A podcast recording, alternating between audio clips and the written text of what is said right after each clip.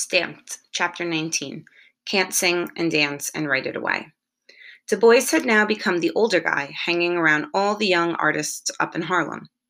On March 21, 1924, he'd gone to a club to see a bunch of young poets and novelists who were supporters of his. This event is where he'd met meet many of the young black artists who would form what's now known as the Harlem Renaissance. And Du Bois wanted to make sure they use their art to advance black people by getting white people to respect them. It was a new form of uplift suasion, media suasion, which basically just means using media, in this case art, to woo whites.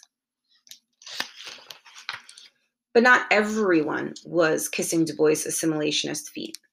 There was a resistant group of artists that emerged in 1926 who called themselves the Niggerati. They believed they should be able to make whatever they wanted to express themselves as whole humans without worrying about white acceptance.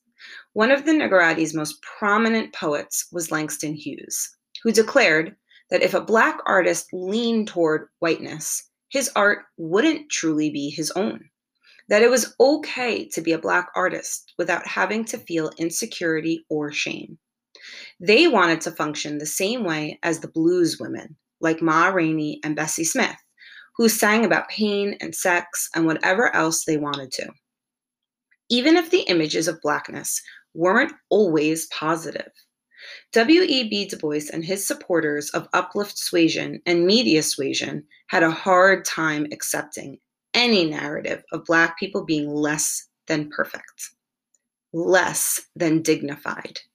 But the Niggerati were arguing that if Black people couldn't be shown as imperfect, they couldn't be shown as human. And that was racist. It would be up to Black artists to show themselves, to write and paint and dance and sculpt their humanity, whether white people liked it or not, whether white people saw them as human or not. And they didn't see them as human. Instead, Black people were symbols, animals, and ideas to be feared. As a matter of fact, in 1929, three years after the formation of the Niggerati, Claude G. Bowers, an editor for the New York Post, confirmed this in a book he wrote called The Tragic Era The Revolution After Lincoln. Lincoln, Lincoln. Abraham Lincoln had been dead for more than 60 years. But Reconstruction, if spun correctly, could be used as a way to play upon the hatred of racist white people. This was a way Bowers could tap back into the old days, drum up that old hateful feeling, rev the engine of racism, which, by the way, was still just as alive and consistent Mm, which is why anti racist artists like the Niggerati found it silly to play into white comfort. Bowers was angry about the fact that Herbert Hoover, a Republican, swept the election in 1928. Remember the switcheroo? Snatching several Southern states. The tragic era was meant to remind Democrats, Southerners, and racists that innocent white people were tortured by Black Republicans during Reconstruction. It's almost laughable, almost. But it charged up racists and even sparked a re release of the racist classic Birth of a Nation. The argument of the savage, inferior Black person rides again. It's getting exhausting, right? And this time, Du Bois, who'd been slowly inching toward anti racism, decided to respond to the Bowers book. Du Bois wrote and published what he thought was his best work Black Reconstruction in America, 1860 to 1880. In it, he debunked all of Bowers' arguments and described how, if anything, Reconstruction was stifled by white racist elitists who created more white privilege for poor white people as long as they stood shoulder to shoulder on the necks of black people. Whiteness first. Always whiteness first.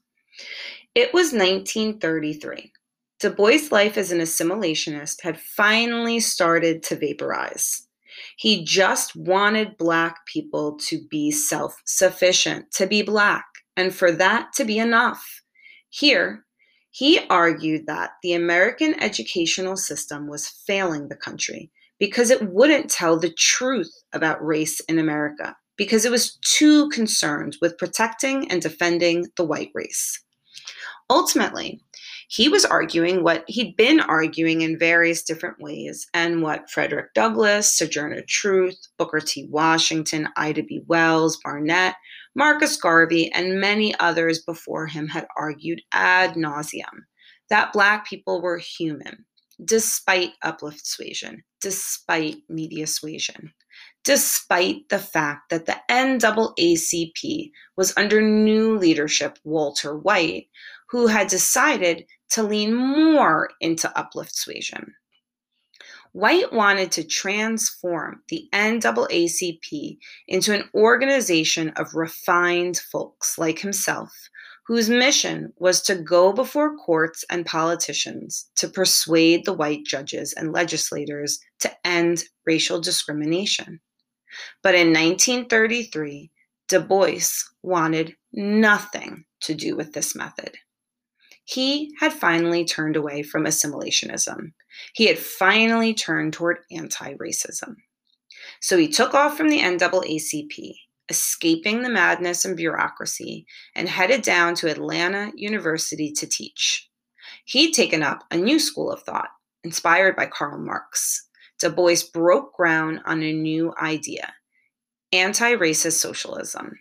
He used this idea to move further into anti racism, even critiquing Black colleges for having white centered curriculums or for having white teachers teaching Negro studies in Black schools. The reason he turned such a sharp corner was perhaps because the country had entered into the Great Depression. No one had money. But it's one thing to have no money, it's another thing to have no money and no freedom. So, Black people were experiencing a kind of double depression. And even though the sitting president, Franklin D. Roosevelt, a Democrat, had developed an initiative called the New Deal, a flurry of government relief programs and job programs to keep people afloat, Black people needed their own New Deal to keep them safe from the old deal, which was the racist deal, which was no deal at all.